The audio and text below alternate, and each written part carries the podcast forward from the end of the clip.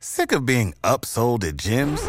My guy, you're currently a base member. For $90 more, I can upgrade you to our Shred membership. For $130 more, you'll be a Swole member. And for just $300 more, you'll reach Sweat Platinum. At Planet Fitness, you'll get energy without the upsell. Never pushy, always free fitness training and equipment for every workout. It's fitness that fits your budget.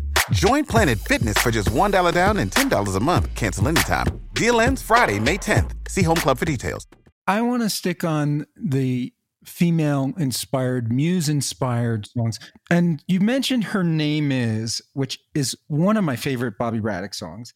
And in this song, the guitar is like a lyric, and it's a guitar sound that, like, I sort of never heard. Yeah, it was actually a clavinet on the record.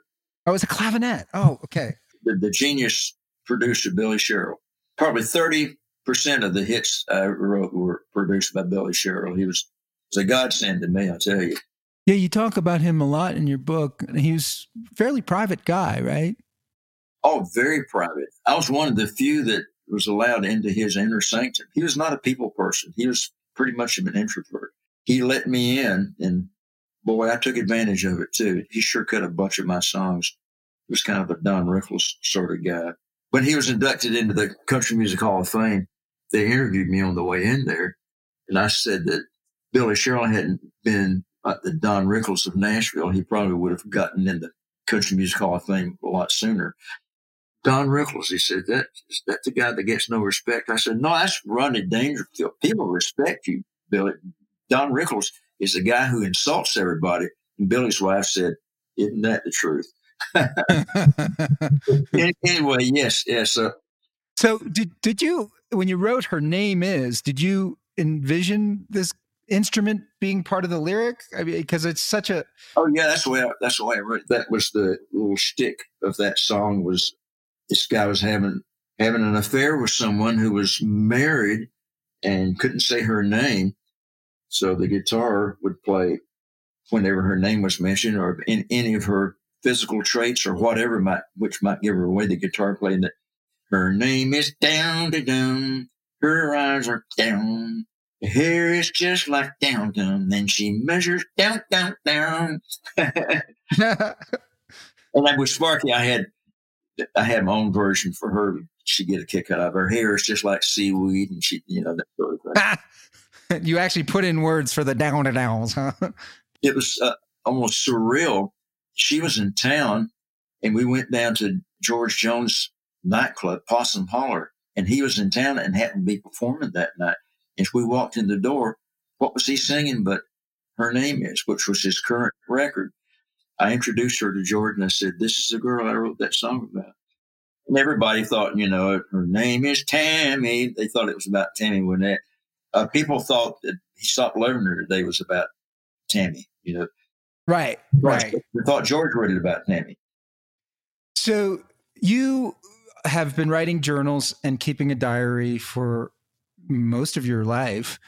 And you rate the songs on a one to 10 scale after you write them, I guess, or so shortly after you write them in your journals. And he stopped loving her today. You gave a seven. I'm very interested in hearing about the songs that you gave a nine or a 10 on this, but the world kind of disagreed with your scoring on that one on he stopped loving her and pretty much gave that song a 10 you know why doug? I think it's because uh, i thought we wrote it that, that it was a good song. I didn't think it was a great song and i think curly was the same curly putman my co-writer the same way. I felt that that both curly and i had written better songs than that. I think george jones performance and billy sherrill's production took that song up a few notches. When I went in to hear it, I went in there with Curly and Billy was going to play it. And I was more interested in hearing this song, other song that George recorded. It's a song of mine that a lot of people recorded. It's called With They Live Down in Shreveport. And I was glad to get the cut on He Stopped Loving Her Today. It was not a song that was way up there on my radar. And when Billy played it for us, oh my God. I mean, I knew that there was something really special in it then. I think there's something in the song that I wasn't seeing. I think more than anything else, I think the singer and the producer elevated that song. George's performance was chilling. Hmm. This one has an a cappella intro, which is a different thing for you. Did you write it that way or did Billy Sherrill produce that? That was Billy Sherrill. That was not one of my demos that sounds like a record that people went that that was just a little simple, very, very where I played everything on it except the drums. And it was just a little simple demo. And the song evolved a lot after that original demo. Uh, this was before there was even a recitation. And that was Billy's idea, I think, just started out with, he said, I love you, which became, you know, quite a signature. Yeah. But I do think that your songs have signature starts to them, whether it's a piano intro or the guitar lick that is laid down, or in this case, the acapella intro. When you hear it, you're like, that's the Bobby Braddock song that I love. It's just, I don't know if you ever thought of it that way. Yes, sir, because I, I feel like I think producers have different strengths and weaknesses.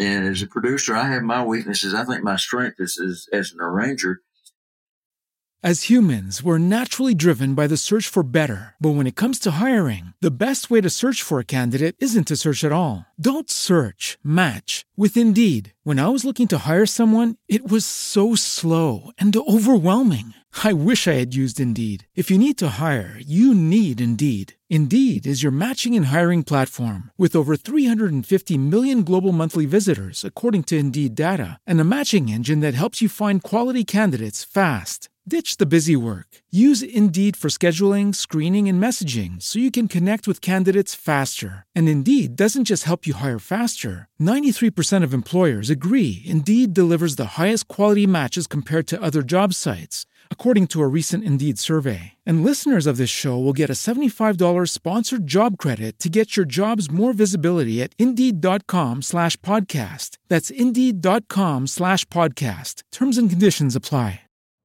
You know how to book flights and hotels. All you're missing is a tool to plan the travel experiences you'll have once you arrive. That's why you need Viator. Book guided tours, activities, excursions, and more in one place to make your trip truly unforgettable. Viator has over 300,000 travel experiences to choose from. Everything from simple tours to extreme adventures and all the niche, interesting stuff in between. So you can plan something that everyone you're traveling with will enjoy. Real traveler reviews give the inside scoop from people who've already been on the experiences you're considering. So you can plan with confidence. Free cancellation helps you plan for the unexpected. And 24 7 customer support means you can travel worry free. Download the Viator app now and use code Viator10 for 10% off your first booking in the app. Find travel experiences for you. Do more with Viator.